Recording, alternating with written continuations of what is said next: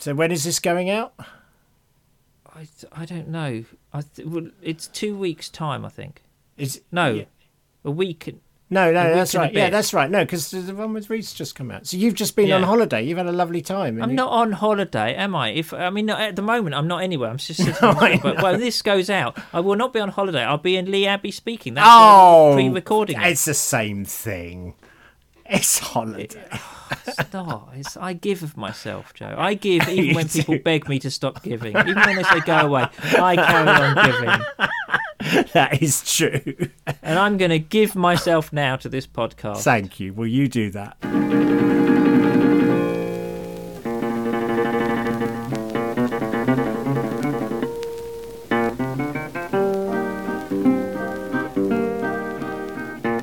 So, welcome everybody to episode 105 of the Mid Faith Crisis podcast. Who would have I'm Nick thought it Page. He's Joe Davis. Hello. We're recording this in advance. We because are. I'm at Lee Abbey. Yes, indeed you are. And how's it going at Lee Abbey? Well, I don't know. Given that I, I'm still, uh, you know, given that I haven't got there yet, I, I'm going to say it's going either very badly, or quite badly, or okay. I'll go with that as a as Okay. a prophecy. I'll update you next week or whenever we get back to this podcast. I don't know what's going to happen. So, as we're podcasting from the future, or is it from the past? I, I'm, I'm a bit confused now. Uh, we got a, we got an interview. So, shall Hmm. I set this up?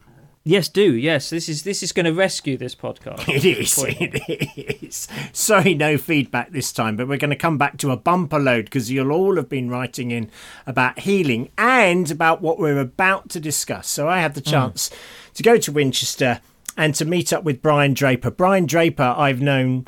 Uh, well, to wave at and say hello once before on a church weekend I did in Winchester, but then through his Advent series and Lent series, which I absolutely love. Uh, he's uh, he's a fantastic guy, and he's just written this book uh, about soulfulness in nature, soulful nature. And when someone writes a book title like that, you know you've got to go and speak to them. So here's my interview with Brian Draper. Hey, so I am here in this uh, little, well, part of your garage, isn't it? With It Brian is. Draper, everybody. Brian Draper, welcome to the Mid Faith Crisis Thank you. podcast. Thank Thanks you so much much. for doing it. It's so great to meet you. It's good to catch up I feel like we're friends. and I've never met you. Yeah, uh, we've right. dialogued by email a bit. I've, we follow your um, Advent readings and your Lent readings, and, and they're just brilliant. And and what's great about them is you sort of join a whole community of people, don't you? When you Yeah, you do. We've got people Yeah. from all over the world now, so it's really nice stepping outside and everyone looking up at the same moon. Yeah, I Things like that, I midday moments absolutely and- love the moon stuff. it's great. But let's just backtrack a bit. Uh, I don't know how to introduce. How would you introduce yourself? Who is Brian Draper? Who is Brian Draper?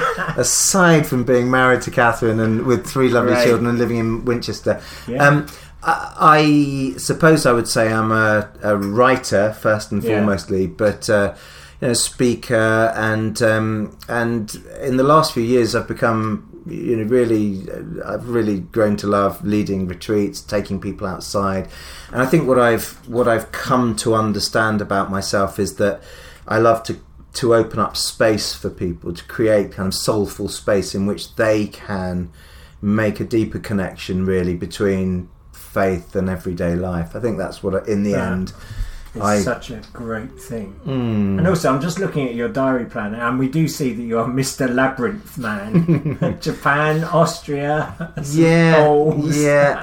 I, Holland. well, I've What's been that about? I've been walking labyrinths for about 25 years, and I still feel as excited about them really as as I did when I first took my first baby steps onto my first path all those years ago. Um, I, I'm so, for those who don't know what a labyrinth is, Yeah, so a labyrinth is just a fantastic thing. It's it's a path that's marked on the floor, and people will uh, walk it contemplatively. They go back thousands of years. Uh, This is what I love about them. Evidence for them Yeah. that goes back thousands of years, and has been found. Evidence has been found going back that far all around the world. So they're not. It's not. It, it's like a contemplative spiritual practice, but it's not pegged to any one particular uh, geography or spirituality or culture seems to be quite a generic Right. human thing to mark a path on the floor and walk it in some kind of contemplative or reflective way.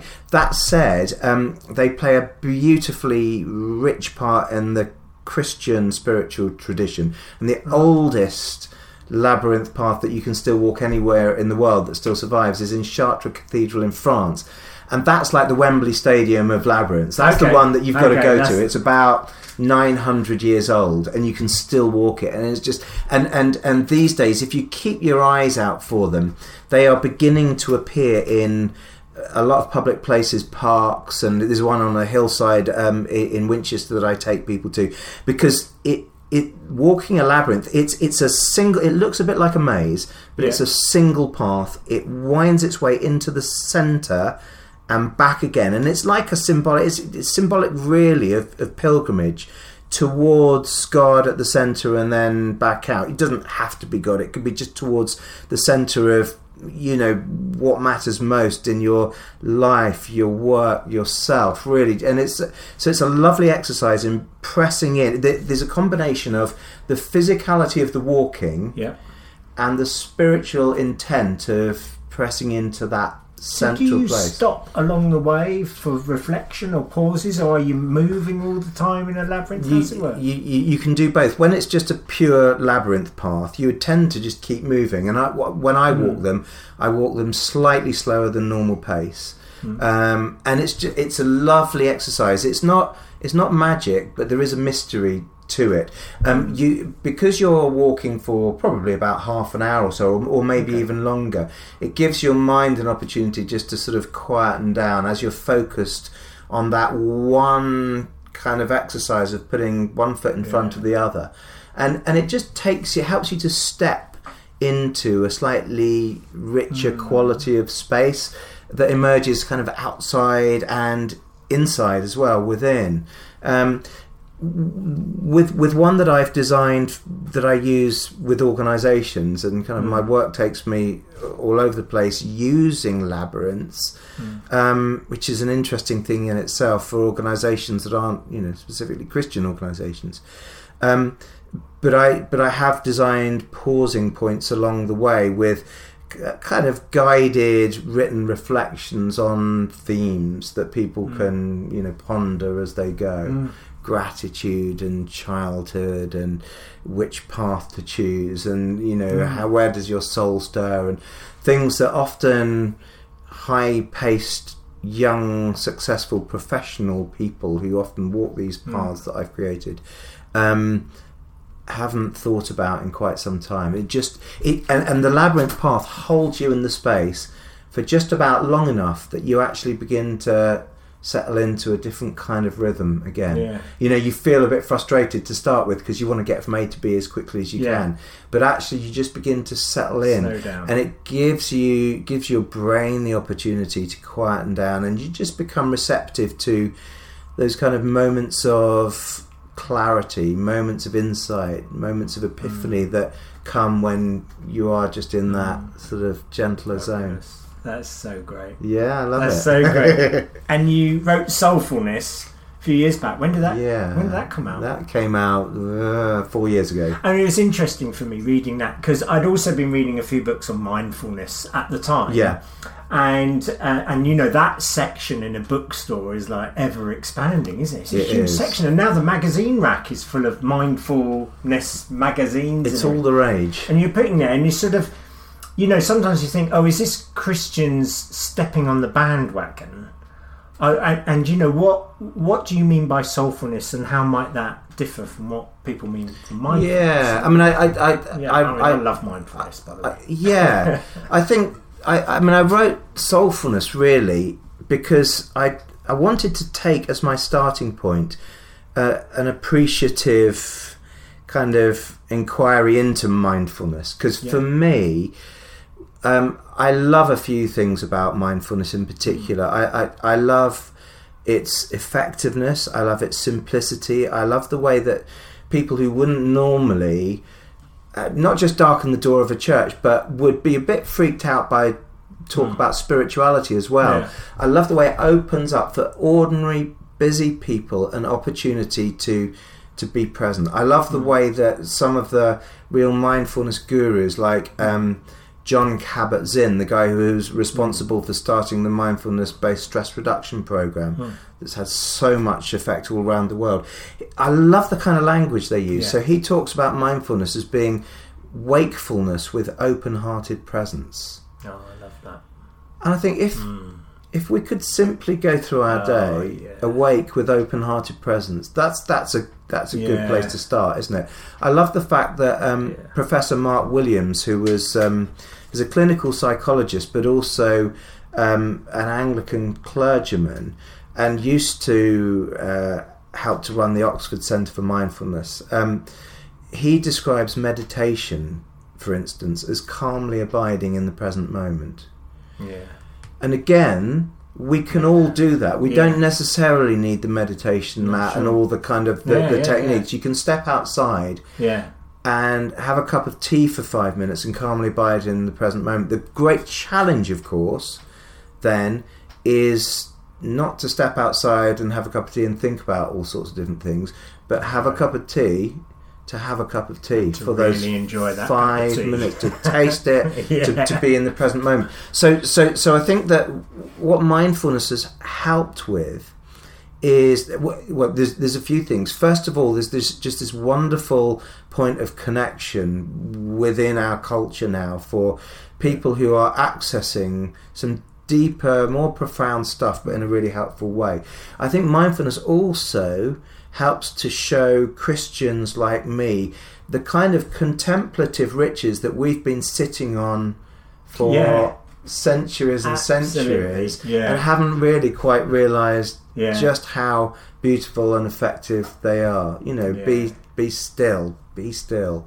Um, uh, you know, that wonderful focus on your breathing as well, um, and and and just reminds me of just returning to that kind of the intimacy of the breath and the the breath in and out. That's like the Hebrew consonants for the name of God. Yod, Yeah, Hey, I love Hey. that. You know, Yeah. it, it, just gets richer and richer and deeper and deeper. So I suppose I wrote Soulfulness because um, I feel as though I've, I've, I've had a lot of conversations with people about mindfulness, and they often would say, "Oh yeah, I did a mindfulness course two years ago, Hmm. and oh, I really must get back to Yeah. it."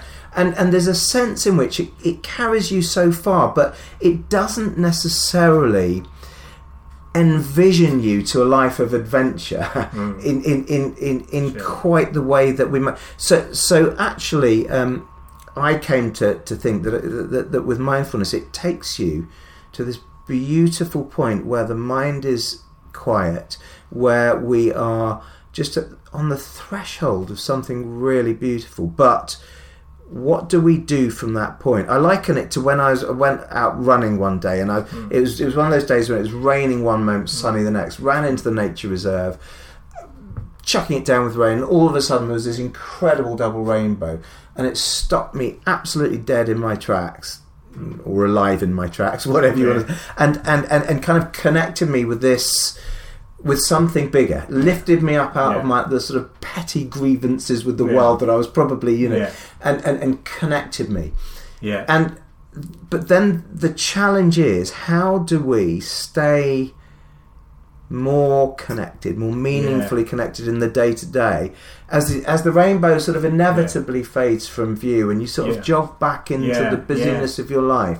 How do you carry that metaphor. with you? yeah. How do you do that? and and how and and, and, and Just how, tell how us do you, now. how do you how do you stay present in a way Yeah. that then um, brings life to life in in a, in a sense and I feel as though with mindfulness it, it helps you very Mm. Yeah. much to stay present to that but as the as the as that constant chattering of the mind what what people like Richard Rohr would call the the ego you know Mm. Yeah, the, yeah. the, the the the Yeah. the chatter in the mind that's always comparing controlling competing as that begins to quieten down I think it gives opportunity for the soul to stir Mm. and it's it's amazing how it's it's perhaps when you are beholding a an amazing double rainbow or when you're listening to a child laughing infectiously or when you're drinking a beautiful cold pint of lager on a summer's day, or Yeah. or even standing at a graveside.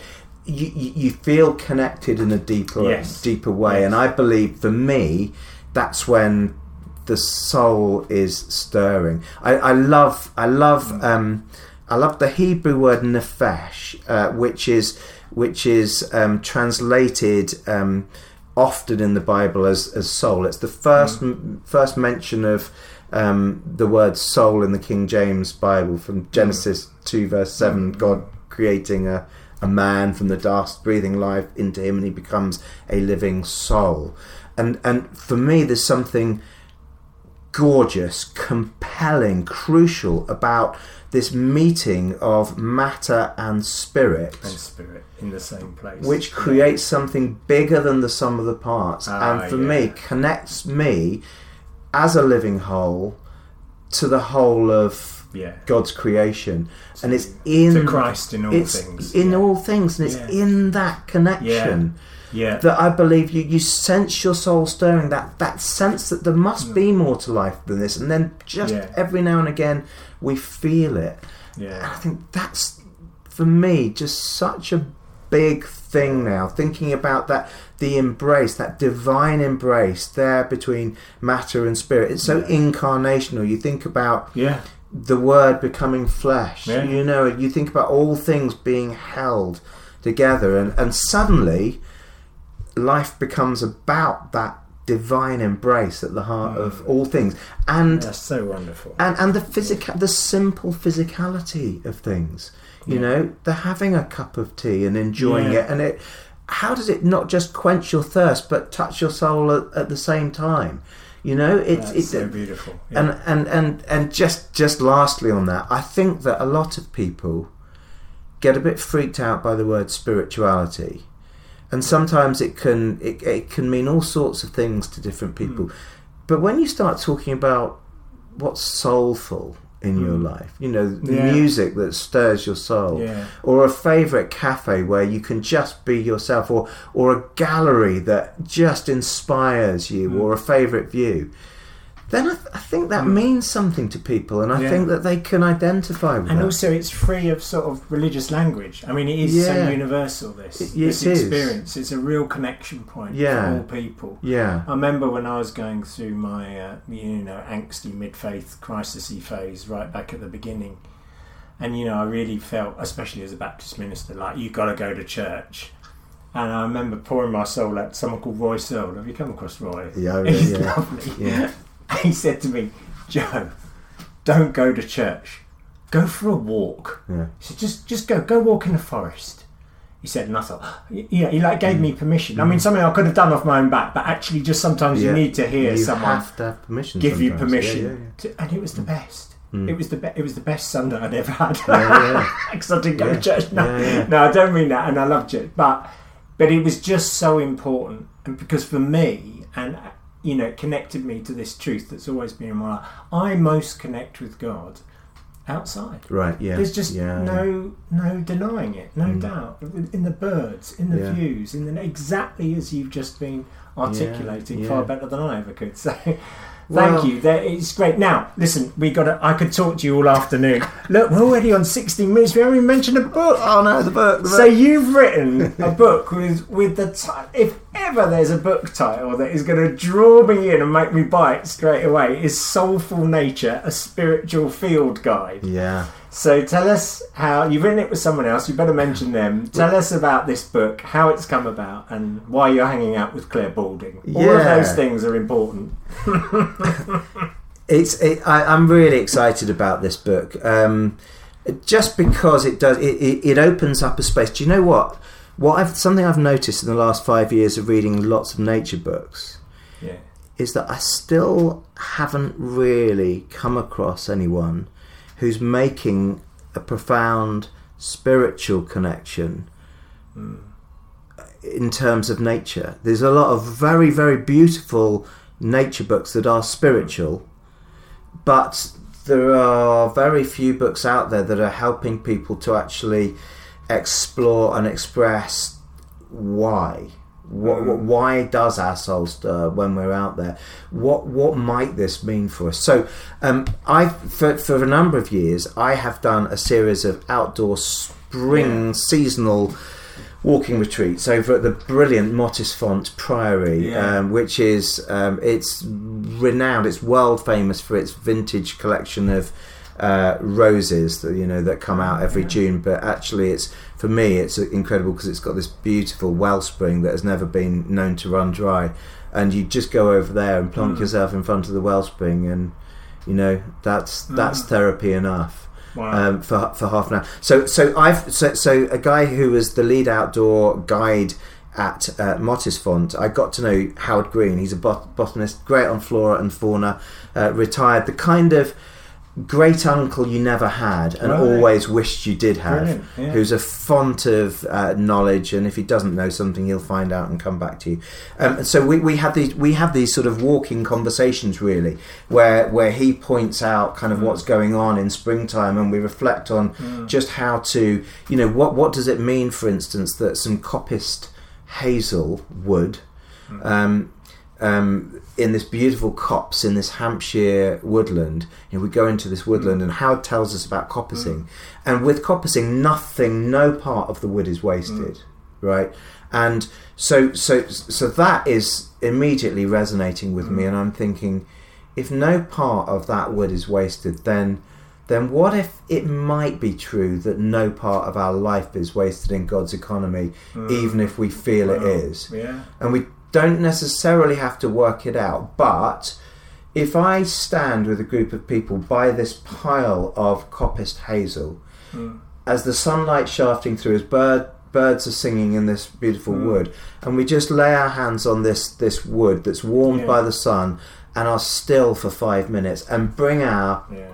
Utter perplexity about why my friend has just got cancer and why Yeah. this little kid that I know has got a brain Yeah. tumor and blah Yeah, blah blah. Exactly. I can't tell you, but I can put my hand on that wood, for instance, and find some kind of hmm. connection. And we and, and what hmm. so so so so Howard and I opened up the space, and what we found time and time again is just in the simplicity of these hmm.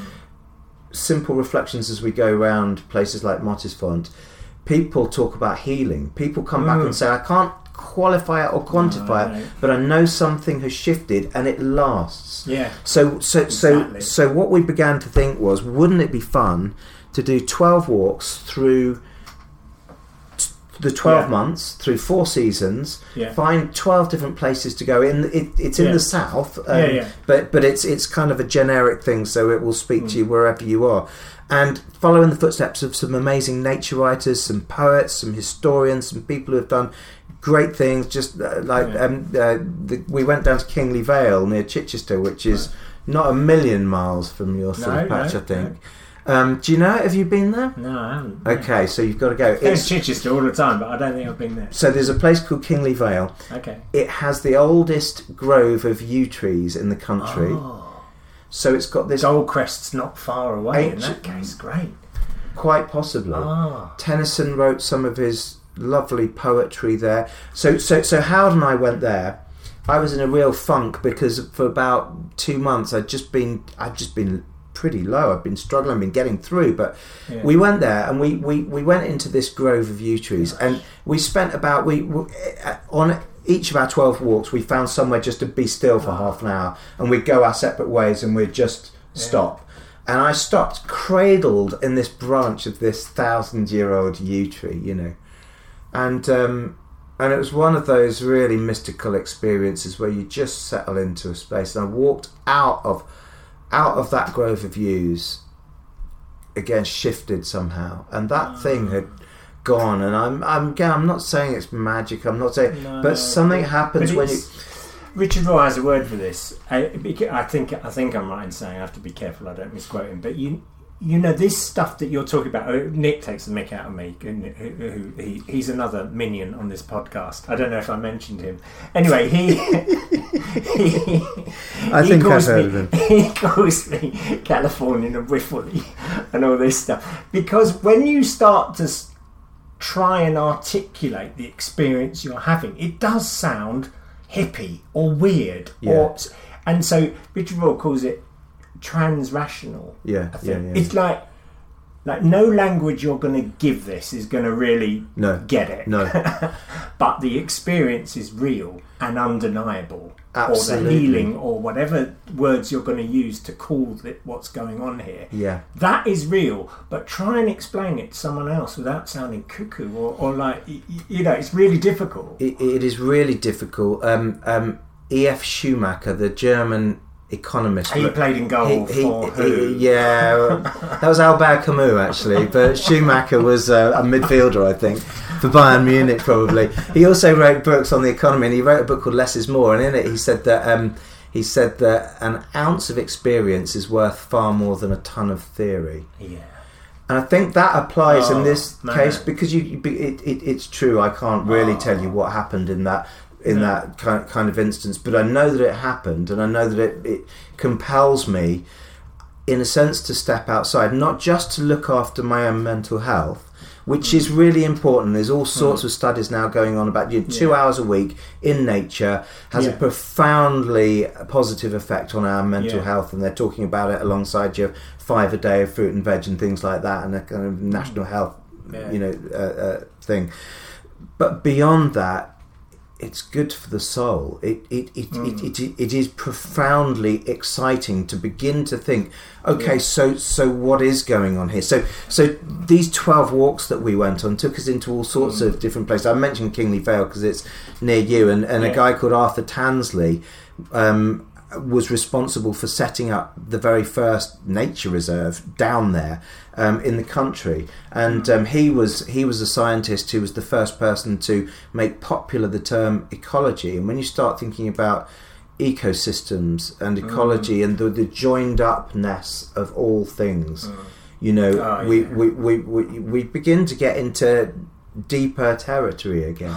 Yeah. um, especially remembering asking what what place the creator within all this and what what does it matter that we find communion not just with nature and ourselves and each other but with God within it? Seeing the holiness of creation wherever we go and seeing ourselves as part of the beauty of that scene as well. I mean, you are completely speaking my language here. I wonder, do you do you ever come against opposition in the church because this isn't necessarily mainstream? I mean, there is still a sort of God is out there or God is up there in heaven, and God's a man, by the way, uh, and um, and we're down here.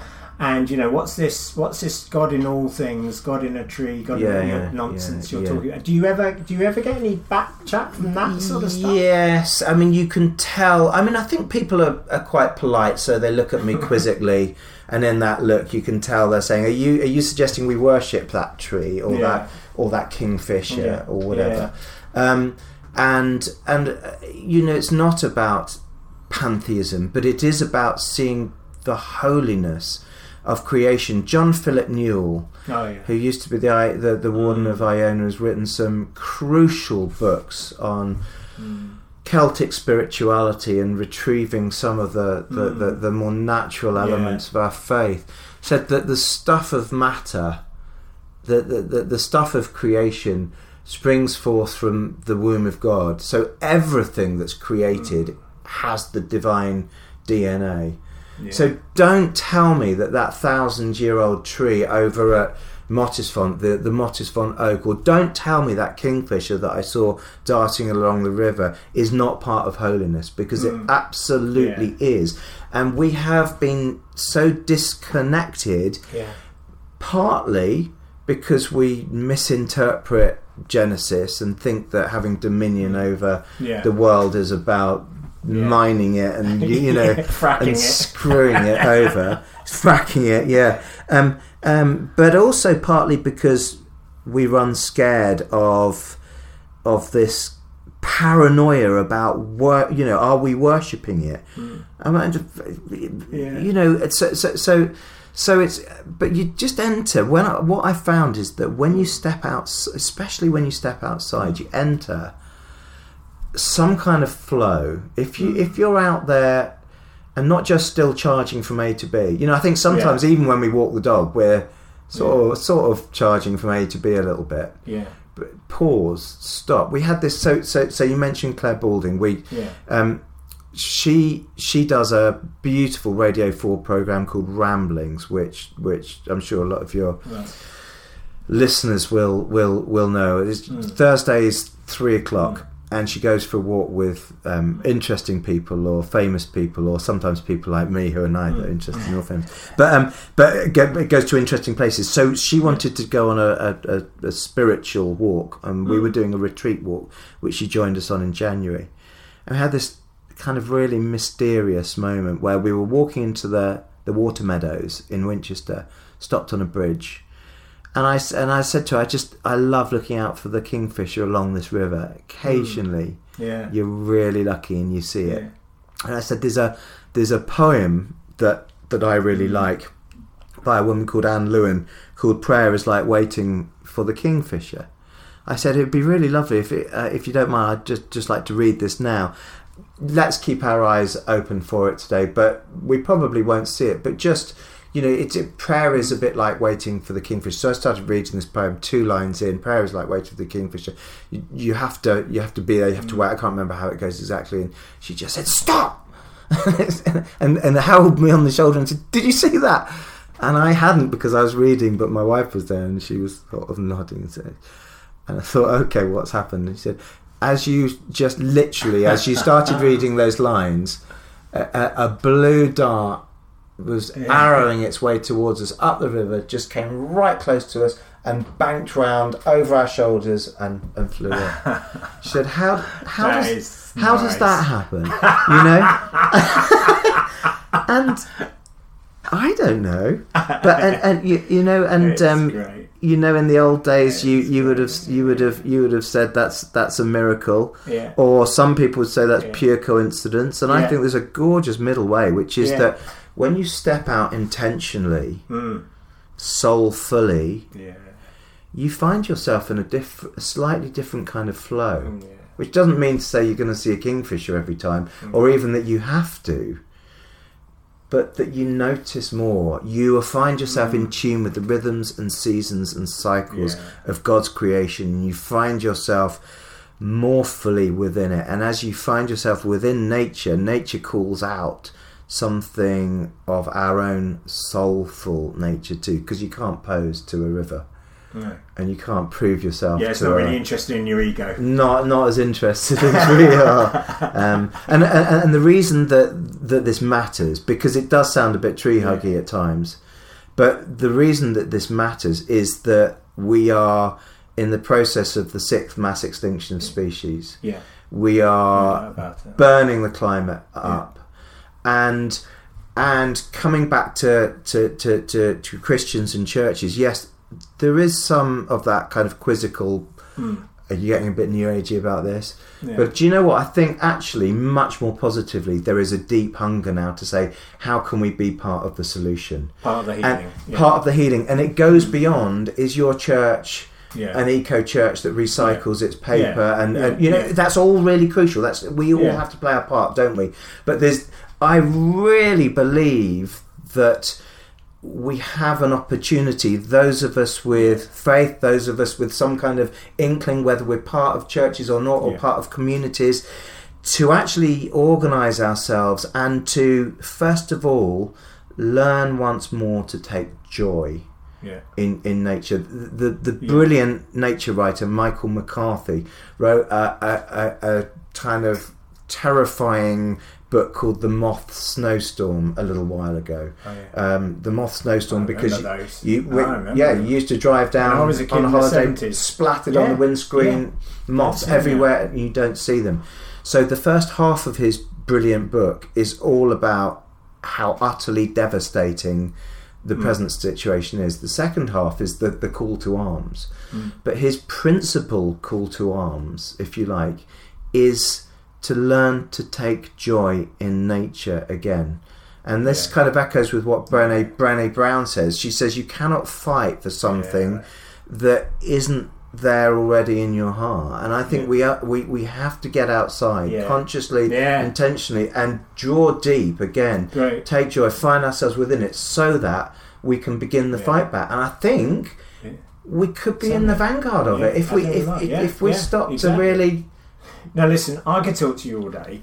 We've got to we've got to start to wrap things up. So uh, let me just let's first questions first. How can people get their hands on Soulful Nature Spiritual It, Field sh- Guide? it should be available from all good booksellers, and it's on the dreaded Amazon and Yeah. online, all that sort Buy of it from a bookshop if you can. Eh? if you can, order say. it. Order Yeah. it from a bookshop. Yeah, Support Right. your local bookshop. yeah, Definitely. we're into that. Yeah. We're into that because there's this other lesser known author I know called Nick Page, and he, you know. Oh yeah, Yeah, He yeah. writes books. He does, yeah. Who knew? oh, he's going to love that. Now, listen. Do you know in Soul Place the other night we were we've been we've just been looking a little bit about open heart and closed heart and and it's, it's, it's interesting. You just do a quick run through the Bible. There's a lot about having a hard heart or a closed heart or having an open heart, and then you start to see Jesus was about opening hearts up. Right? Yeah, yeah. And um, and in fact, there was a lovely uh, the author Marcus Borg said, "A thin place is anywhere your heart is open." I love that. It's just that really rang true, and it just strikes me talking to you that so much of what you do is like bringing the horse to water, and then just seeing what happens, allowing the heart to open. Who knows what's going to happen as people feel safe enough to open their hearts to to the other, to something else, to something bigger. Hundred percent. Creating the space and giving permission for people to step into it, Yeah. which is absolutely crucial, and then daring not to stuff it full of too much Yeah. stuff, but allowing something that happens beyond words, the Yeah. transrational, as Richard Rohr, as you say, um, allowing it the space to unfold. So listen, I've got two more questions for you. One, will you come and do a day for us for Mid Faith Crisis listeners? Go lead us outside. We can come to you. We can come to Winchester. Yeah, yeah, let's Will do you- it. will you do yeah, it? Yeah, totally. Great. That would That be brilliant. good. Yeah, yeah, yeah. That'd be it. good. So that was one question. Yeah, What was the other question? Uh, what would you say to people in mid? So there's people out there who are, you know, sitting in churches, scratching their heads, thinking, well, "I'm not sure any of this makes sense to me." Any, have you got any words of wisdom for them, or a starting place for someone who's just feeling, mm, "I'm not sure about God anymore"? Um, I think, I think it's about. Well, I was, I was going to say hang in there, but that's that's not that's not right, really, is it? It's it's it's be inspired. It's it's it's look Yeah. out, look up, um, um, get out, make those connections, and you know I've always tried to hold the, the the two in creative tension, being part of a Christian mm. church community Yeah. and finding those deeper experiences.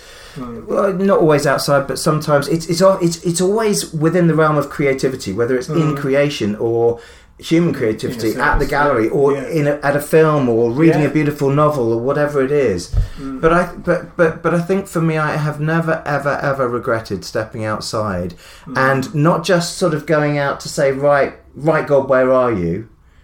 but pausing, breathing, listening, using my senses, settling in, and I'd say it's very, very, very rare mm. that I can't can't discern something of God within it all, and that's when that experience, that ounce of experience, begins, which actually maybe gives you the heart to get through a few church services as well. Brian, thanks so much for joining us on the podcast. I really appreciate it. Bless you, mate. Bless you. Thank, Thank you. you. Well, that was very good. Well, wasn't it? I mean, there's a Hmm. man who is speaking our language. I think. Mm, very much. Yes. Yes. Yeah. No, Um, I I don't know where to where to start other than he is doing what I would like to do. Are you going to go and sort of snog a yew tree then? Yes, of course? I am. I didn't even know that yew tree was there to be snogged, but you can guarantee it will have my saliva on it soon. There is something amazing about ancient trees. I think Oh, there is, there is something exactly. astonishing about. Oh, no, I really like that. I really like the kind of way that he phrased what he does. Yeah, um, opening about- up soulful space for people so they can make a deeper connection with themselves and with God. Whoa. and make a deeper connection between faith and everyday life. He talked about at the beginning as Oh. well. I think that's really, uh, really good. Um, so, what did you kind of take away from that interview? mainly? What would you what would you sort of bring out of that?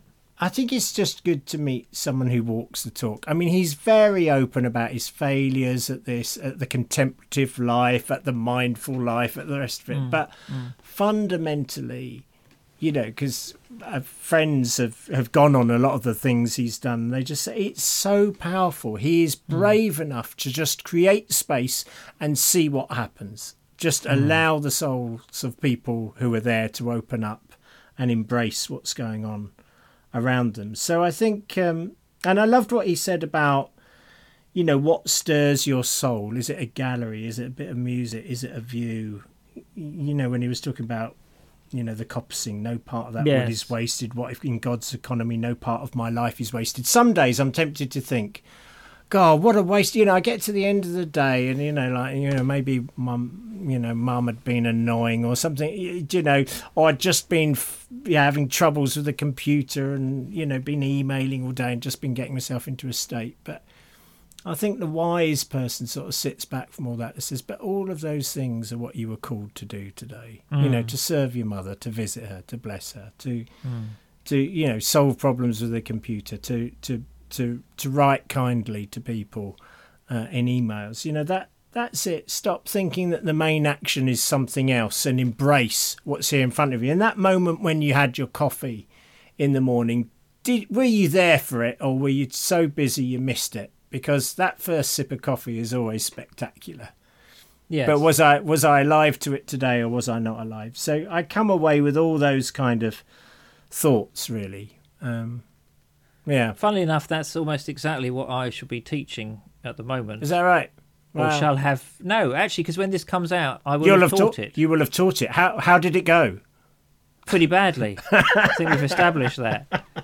But that is attentiveness and yeah. and um, the, the using your senses to attend to the presence of God in your life and enjoying the taste and the the, the smell and all those kind of senses. I think is really really um, important. I d- Mm. also really liked his um, the idea of contemplative walking. Oh, That's yeah. a great yeah. thing. I'm never quite sure with labyrinths, if I'm honest, because you know, you can. I don't know. Perhaps I've done too many of them. I don't know, but but but I, I like the contemplative walking, and I like the the sense of uh, bringing space for you to pause and do certain exercises. I'm Um, interested that he, he uses them commercially, you know, with corporates rather Yeah, than just in church settings. You know, that so people will pay big money to have a labyrinth, to go on a labyrinth. That's that Yeah. never Well, that I mean that's we're missing a trick quite clearly. then? Exactly. You- You've got to leverage Come your spiritual on. formation. Yeah, ex- Uh, And- no, I think that is interesting, and it shows that people are interested in uh, what he talked about the soul and spirituality, even though those two might be loaded, loaded yeah, words. yeah. And Um, I liked his definition of mindfulness: wakefulness with open-hearted presence. Wakefulness. That's a nice word. Like yeah, that. and uh, again, interesting. I'm I'm reading a book at the moment in, in Mm. real time, which is really about the relationship of Christian mystics with mindfulness. I'll put a link up. It's called Living with the Mind of Christ. It's it's a bit rambly at points, but it's quite interesting to see how far the roots of of yeah. mindfulness, which is attention to the present, yeah. go into go back into sort of Christian mysticism, into the Bible, and it, Yeah. way forward into modern poetry like Eliot. All this kind of stuff. It's it's all there. Yeah, Um, exactly. it's got a very strong. we can reclaim it, which is good. And Yes. I I loved, I loved that thing as well about um, from Schumacher. I can't remember whether it's the Man United one or the Leicester one, but you know, an ounce, E- E.F. Schumacher. yeah, an ounce of experience is worth far more than a ton of theory. Yes. yeah. Well, ain't that the truth? It's a very good book. Small is beautiful. Actually, I read it Is years it? ago. It's, it's interesting. Yeah, yeah, Oh, okay. yeah. It's a good thing. Yeah, no, I I really liked it, and and and obviously I'm drawn to it because it's stuff I've been thinking about since It's since uh, you know going to Ireland last year and and almost since the bird watching days and things Yeah. like that as well that we that we did. well, it's uh, bang on theme for you with your outside theme.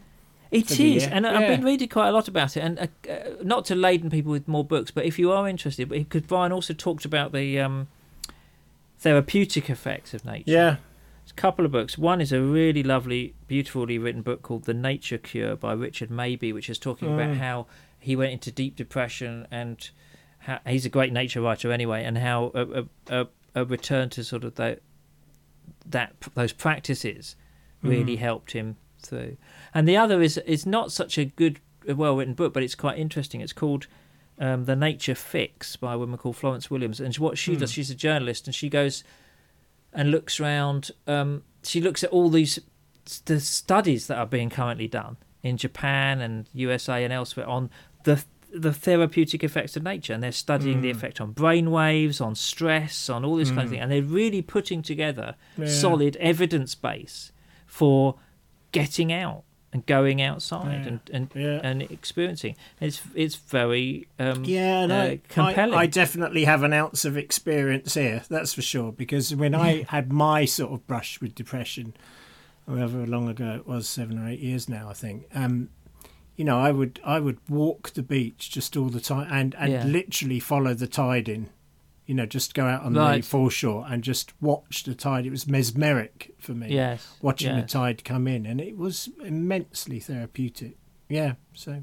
mm. So brilliant! Well done, another great interview. Thank You're you. very good at these. Oh, thank you. That's very kind of you. Yeah, I, I really did yeah. enjoy it, and I should say to people, it's a bit well, it's probably a bit late now to sign up for the Lent readings, but do make contact with Brian Draper. You can find his website out there. It's uh, really straightforward, and um, and yeah, join us. I'll see you, I guess, on the Advent readings now. So he tends to do readings for Lent, and readings for Advent every year. And then what's nice about them is they're very simple, very connected, not dem- too demanding.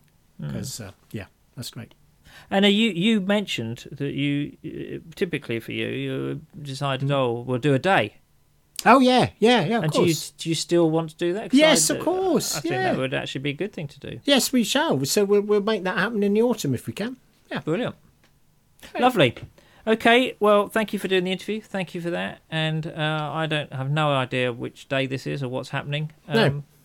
But wherever you are, I hope you enjoy it. Thank you for listening to the podcast. And we'll be back. Will we be back next week? Yeah, I'm sure we will. Okay. Anyway, be kind to yourselves. Yeah. And to others. Hmm.